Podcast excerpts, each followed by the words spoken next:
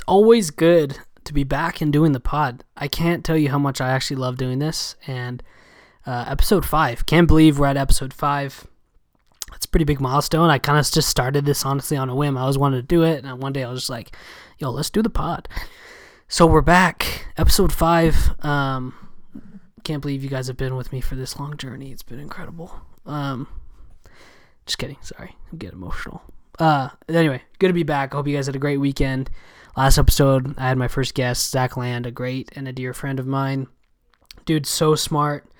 He's going to do huge things in his life, which is sweet. I hope that I can do some of them with him. It's been great. We had a good conversation after and how we want to work together and, you know, help other people see purple. His perspective was so sweet. If you haven't listened, go listen to that episode. It was my most listened to episode by far, actually, and I hope it got a lot more people to listen to the pod. So if you're here, if you're new, welcome.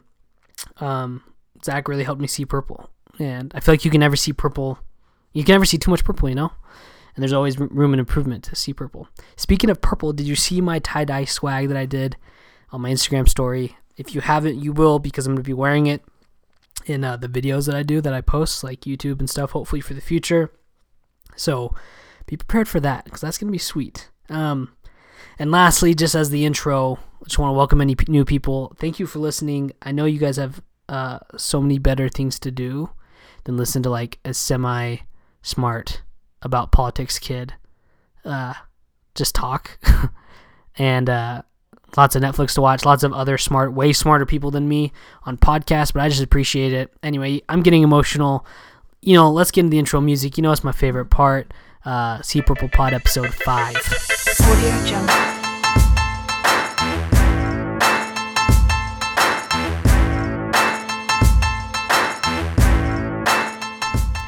Okay, we're back. Let's do it. You guys know what we do. The layout of the pod. We go over some presidential tweets. We go over a kind of a main story, which I really like, and I can teach kind of principles from. And then we go over some purple vibes. Of course, we see purple on the pod. You know what we do. Disclaimer for those that are first timers or whatever. I formulate a lot of these stories based off credible sources on both sides. So I'm never just using more conservative news sources. I'm never using more Democratic news sources. I use both and formulate my stories in quotes and data and information from both. And I don't tell you where it's from because I'm evil like that. No, I'm just kidding. I help you see purple. Come on now. Because I feel like I've said this so many times every pod. I think I'm going to say it every pod.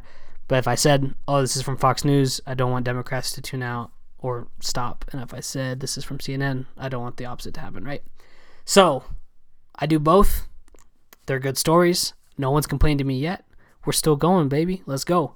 So the Trump tweets, that's how we start. President Trump's tweets, that's always how we start the pod because it gives context most of the time. Some of them are funny. Some of them are about sports, which I love. Some of them are super informative. Some of them have insight to future plans of America. And that's what we like. So, yeah, let's get into it. And disclaimer, I do, so as See Purple, it's literally just me. All right, I got a YouTube, I got an Instagram, I got the pod. It's a lot of content, it's a lot of research. So I do, like, a lot of research because not only do I have to find it to, like, make posts and make podcasts and make videos off of, but I need to make sure that they're qualified. I need to make sure that their sources are cited. I need to make sure that it's not too blue or too red, right, to appease the audience because this thing's literally called See Purple. But finding the President Trump tweets of the week is a lot of research, let me tell you. Holy crap, dude. Sorry, crap for the kids out there. It's a lot. He tweets a lot, as you guys know. But not only that, but like he's really recently found out like the quoting, like you can retweet your own tweets function, I feel like, because he's been doing that a lot, like the last month. So he'll tweet like, I have the highest approval rating ever, or my approval rating with, this is common, my approval rating with Republicans is 95%. And then he'll quote that tweet and say, I love you Republicans. I'm just making these up, okay? Don't take this for truth. And then, so he'll quote that days later, and then he'll retweet that quote days later. Okay, so it's a lot of what he's saying, and then he's like retweeting and quoting it constantly. Okay, so it's like, so even if I like scroll past and be like, oh no, that's not a good tweet, and then I'll find that he quoted it like a day earlier, and then a day earlier than that he retweeted again. It's like, oh man, this is a lot of the same tweets kind of being cycled. Anyway, I'm sure you guys follow him, so I don't really need to explain this to you, but I just thought I would for the old people out there that don't have Twitter. Just kidding. This is for the kids. The kids know what's up. Sorry, older people, for that comment. Okay, so just so you know, that's a lot of research, and I found some good ones today. Okay, I think I mentioned in my first pod that I hope that there's a job in the federal government where when laws and things are enacted that people, that there's literally a job, maybe it's an intern, where someone comes up with like the abbreviations for it, like the CARES Act I explained. It's just like a $2 trillion stimulus bill, but they like came up with words to make it called the CARES Act, right? I hope that's a job, and I want that job. I feel like I'd be really good at it. So now, and this is going to tie in. Stay with me. Okay, this is the tweets. It's actually, I'm going to do three today. Two of them are connected. He tweeted it, one, and then replied to it. Okay, and they're funny. They're funny again, but it's also kind of educational a little bit. So best of both worlds. Okay, quote. Crazy Bernie Sanders is not a fighter. He gives up too easy. The Dem, or the Democratic establishment, gets Alfred E. Newman, parentheses, Mayor Pete, and Amy Klobuchar, tags her, to quit and endorse Sleepy Joe before Super Tuesday, and then gets Pocahontas to stay in the race, taking thousands of votes from Bernie. He would have beaten Sleepy Joe in a landslide, all caps. Every state, comma. If these events didn't happen. Even if Warren dropped out, he would have easily won. Dems did it to him with crooked Hillary, and now even more so, and Bernie doesn't even complain. All caps. Vote. For Trump on trade. All caps. Better than BS. Okay, I'm going to break this down for you. I'm going to break down these tweets. I brought up the intern job with the abbreviations because I want to know if President Trump has a person that comes up with these funny nicknames for his opponents, or is it just off the top of his noggin? I'm gonna say it's off the top of his noggin. President Trump, we know that you listen to the pod. You let us know. You can email us at cperp@gmail.com, or just tweet at me, whatever you want. You let us know, because I actually want to know this. I hope that he comes off the top of his noggin, because they're so good. And if there's anything about President Trump, regardless if you hate him, love him, or indifferent, the dude says what he wants, and he calls out people, and he's all about that. He like kind of loves the contention, I feel like, and it's kind of commendable, I will say. He's just the dude. He just does it. Just kind of crazy. Okay, let me give you all the nicknames. We got Crazy Bernie Sanders. He's been calling him Crazy Bernie for a while now. I know that because I'm on his texts for his campaign. I'm on his and Bernie's texts, and I should probably get on Biden's, I guess, since Bernie's gone, or Senator Sanders is gone. And he always calls him Crazy Bernie, and he always calls him Sleepy Joe, which we'll get to later. Okay, so we got Crazy Bernie is not a fighter. He gives up too easy, whatever. And then he calls Mayor Pete Alfred E. Newman. And for those that don't know who that is, Alfred E. Newman is actually on the cover of... Mad magazine, and it's that like caricature of that schoolboy kid with like messed up teeth and kind of rumpled hair.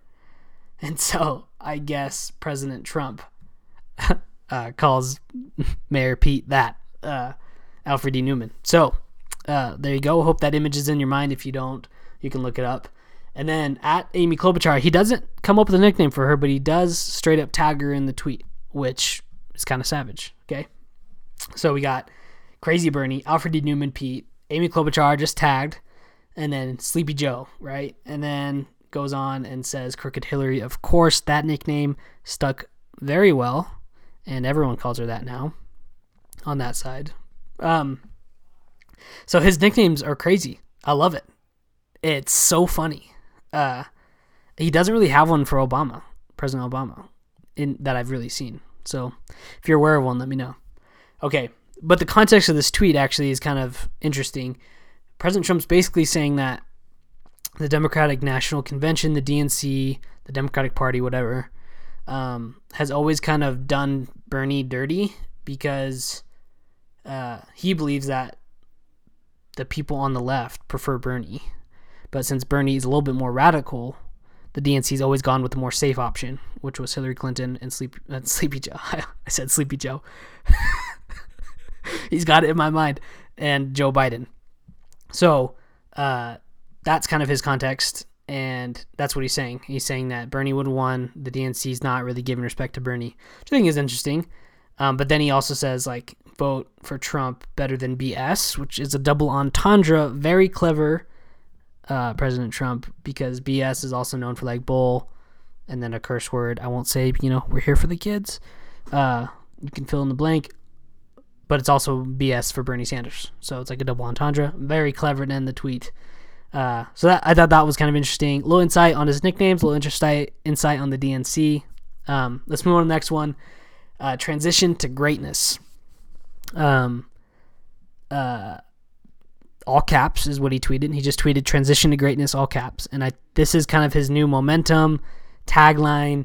He's very good at them, right? Make America great again. Keep America great, and now transition to greatness. The word great just resonates with this guy. That's his new kind of like motto, thing that he's doing to transition the country to greatness. So be on the lookout for that. I feel like we're going to get some red hats with white writing saying that. Who's going to buy one? Let me know. I'll get you one. Okay. Third, it's not really tweets, but he's been tweeting a lot about this thing called Obamagate, and I've had a couple people reach out to me saying that I should report on it. I don't really report on, like, news that could be twisted or biased. And right now, Obamagate's more just, it's only really being reported on legitly by the right. And so I said at the beginning, like, the pod is meant for, like, stories that really can't get twisted. Like, Justin Amash running as a third-party candidate that isn't going to be twisted. You can find it on both sides of the news, and you can pull from both, right? Obamagate, I haven't really been able to find anything on the left, so I can't really pull on a story about it. Also, if you don't know what Obamagate is, it's basically the conservatives and Republicans believe that members of the Obama administration interfered with the FBI investigation of Michael Flynn, and they leaked sensitive info and basically, like, doomed him to start, so it made President Trump look bad and the administration look bad. That's kind of the concept. I also just want to, that's Obamagate, and I'm probably not going to report on it unless more information comes out.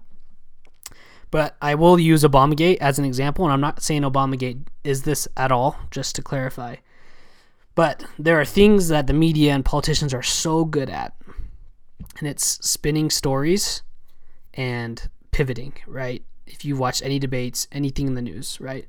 So why a lot of people are leery, and a lot of news stations on the left are leery of Obamagate, is because at a time when, right, there's 90,000 people or whatever dead in the United States, the economy is doing not as well as we hope, President Trump now comes out with Obamagate and on a tweet storm, and now everyone on the right is worried about Obamagate. I'm not saying that this was to do it, because I haven't looked into it enough, so please don't confuse my words. But a lot of tactics like this are used to distract from more problems. And so I'm just using Obamagate as an example. Smart politicians will do something like this to totally distract you and pivot you from the main story. And so I don't necessarily believe that that is what happened, because I haven't looked into it as much. But I will say that is something always to be leery about. I don't even know, what is leery? Is that a real word? Honestly, don't leery? Weary? Weary about. Now I'm confused. Should I cut? No, I'm not going to cut this, because that's not, I'm just going to take the embarrassment. I don't know if leery is a real word now, and I'm second guessing everything. Okay, let's go. That is something to be weary? I don't even know now. Okay, that is something to look out for, is when things like this happen.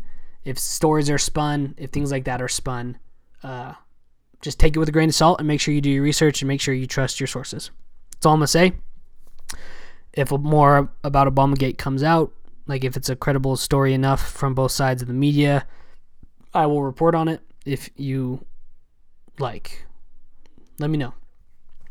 And I'm, as another disclaimer, I'm not saying Obamagate is distracting or anything like that. I just use the concept as an example to explain how we see more purple, because that's what we're doing, baby. We're seeing more purple on this pod.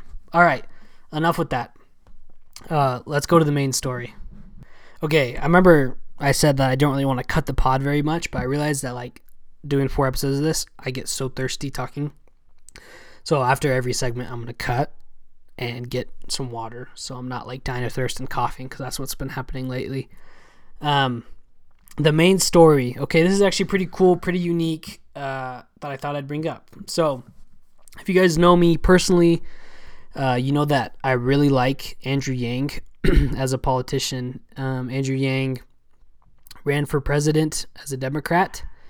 Sorry if you hear any dogs in the background, that's my bad.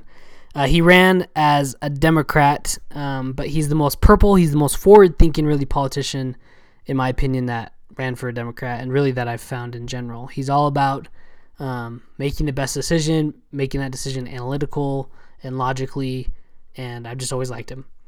So I follow him, and so he came out. I knew that he was doing this, and then it was actually pretty successful, and so I wanted to share it because I thought it was really cool.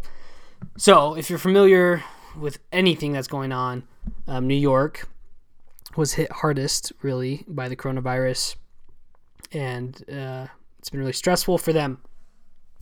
So a while ago, the governor, his name's Andrew Cuomo, said that he was going to move the presidential primary over COVID-19 concerns, and then took contenders that had already dropped out of the Democratic race off the ballot. And this outraged some people. Andrew Yang is one of them, who's also a resident of New York, as well as others, people in Senator Sanders' campaign. And so they actually sued the New York Board of Elections, I believe, because it was unconstitutional. So I'll read some quotes and give you some more retrospect, I guess.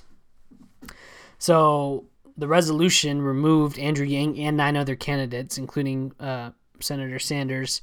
And this is what the judge that overturned the ruling actually said. It says that it deprived them of associational rights under the First and 14th Amendments to the Constitution. So the judge, after reviewing the suing that Andrew Yang and these people did, actually found that it was unconstitutional because of the First and the 14th Amendments, which I thought was pretty interesting. And it said that the New York Board of Elections, this is back to the solution, they must reinstate to the Democratic primary ballot those presidential and delegate candidates who were duly qualified as of April 26th, 2020, and then to hold the primary election on June 23rd, 2020. So instead of having no election and just Joe Biden, they've now done both. So they're going to have it on June 23rd, and anyone that was still in the race as of that they were qualified as of April 26th are going to be on the ballot, which is going to be about 10 others.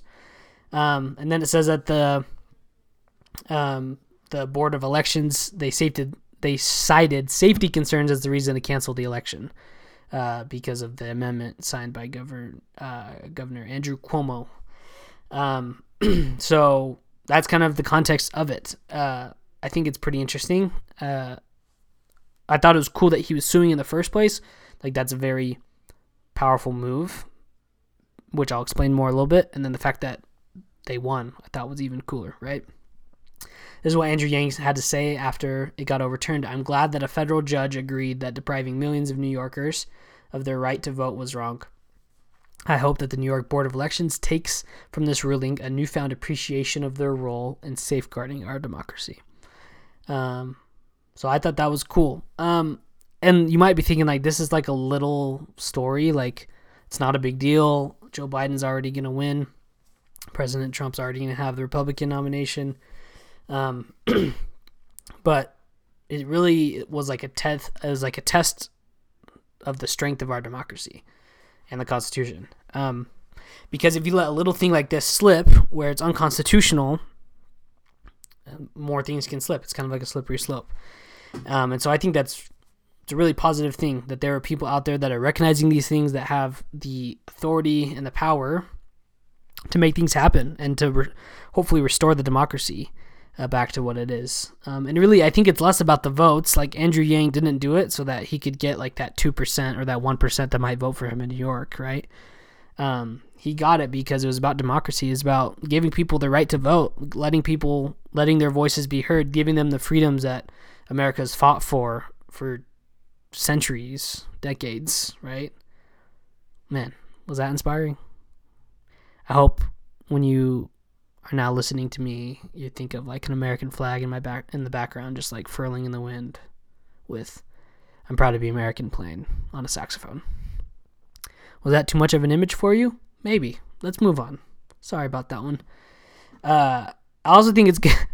Gosh, I also think it's good for the DNC, the Democratic Convention, because they can get a better grasp on parties' preferences. New York has rural and urban and suburban elements and demographics to it, and so maybe Amy Klobuchar gets 30% of the vote, which was unexpected. They can be like, moving forward, they'll be, oh, maybe Amy Klobuchar would be an ideal candidate for the 2024, whatever. Hope that makes sense.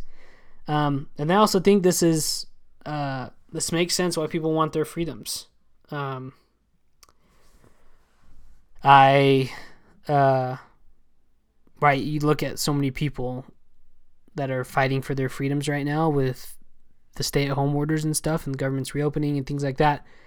They want their freedom. They just want the right to do what they want. Because that's kind of like the American spirit in us, the American pride. And so I think it's cool. I think that you see, whether controversial or not, on both sides of kind of the spectrum, like one's in a courthouse and one's just out in the open and like the world, that people are fighting for their freedoms that the American government and the Constitution guarantees them. And that's ultimately what people want, I feel like, in this country. So, kind of interesting. Couple takes on freedom right there for you. That's kind of the main story. I thought that was interesting. I hope you learned a little bit from that. That not only are things like this potentially happening, and I know they're potentially happening in other states, but people are fighting them, and people can win. Because if you know the Constitution well enough, you can win. So, hope that was cool. Yeah, let's end with some Purple Vibes. All right, Purple Vibes, the original concept was to get some vibes where the red and the blue, the Democrats and Republicans, as you may know them, work together and do something that promotes kind of more purple vibes, right? Where they work together to help America. Right now, it's a little bit harder to find, I won't lie. So I've resulted to some other purple vibes, but they're still purple vibes. We're still gonna end this pod on a great note to go out and do good in the world. Okay, Guy Fieri, as some would say.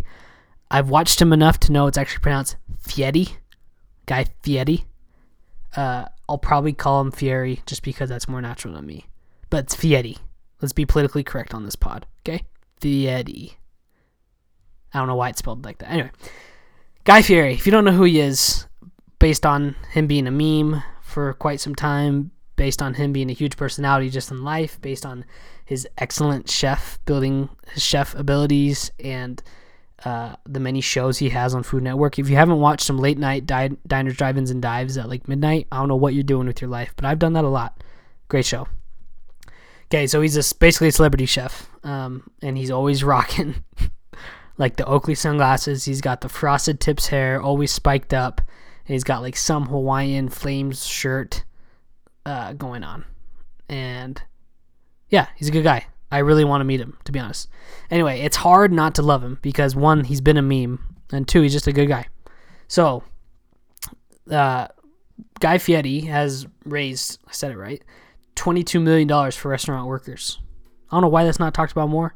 This dude is dope. Like, what a guy. And I'll explain why. So, basically, he started a foundation and has asked CEOs of these huge companies to donate and put in money, and he's raising money on his own. But this is the quote he said: "My entire career has been in the restaurant business, from bussing tables to flambe captain to dishwasher to chef. I've done it all. I've also spent the better part of the last 15 years traveling this great country, meeting other folks who have dedicated their lives to this business. And let me tell you something, they are the hardest working, most real deal workers you've ever met. The heartbeats of their communities. So that was his quote. So basically what he did is he built a relief fund, and as people have put money in, he's been sending $500 payments to workers that have been affected by the coronavirus, which we know is a ton because restaurants were so hardly hit. If that doesn't excite you enough, let me give you some more info. This actually happened. Today's the 20th. On the 15th, and I actually missed it. Don't know how I didn't hear about it, to be honest. But Guy Fieri and Bill Murray. So I feel like if they're like four people that everyone loves no matter what, it's Guy Fieri, it's Bill Murray, it's John Krasinski, and it's Keanu Reeves. Let me know if I'm wrong. Let me know if I'm right. Are we talking about politics right now? No. I'm talking about purple vibes. Okay? All right. Okay, so Guy Fieri and Bill Murray did a head-to-head battle of who could make better nachos on Facebook Live. I can't believe I missed it, but I'm letting you guys know so you guys can go back and watch. Not only that, but it was judged by Terry Crews and Shaq, who I feel like are also two people that everyone loves, okay? And they raised more money. Guy Fieri won. And it was a good battle. But I just thought that was cool. I think when celebrities use their platform like this, I talked about Post Malone in the past, they using their many influence, money, power, whatever, to just make people's lives easier. It's incredible. I love that. Guy Fieri, you know, he always says, like, let's go to Flavortown. And metaphorically, he took us to Flavortown with $22 million raised. And that's an incredible thing. So, yeah, I thought that was some good purple vibes. People using their platforms for good. Sending payments directly to people that are affected, I think, is the best method right now for these people to use their influence, because you know it's exactly doing what you want these organizations to do, right? It's just to help them. And so... Guy Fieri, incredible guy. We love him. I hope he gets on the pod one of these days. He's an active listener too. Just kidding. I just say these cool people are listeners just to make myself feel better. But that's it. That's the See Purple Pod for the week. I hope you enjoyed it. Let me know how I did. Let me know how you guys are feeling. I hope you guys can see purple as you go out throughout this week. I hope you guys stay safe and stay healthy. And we'll talk to you next week.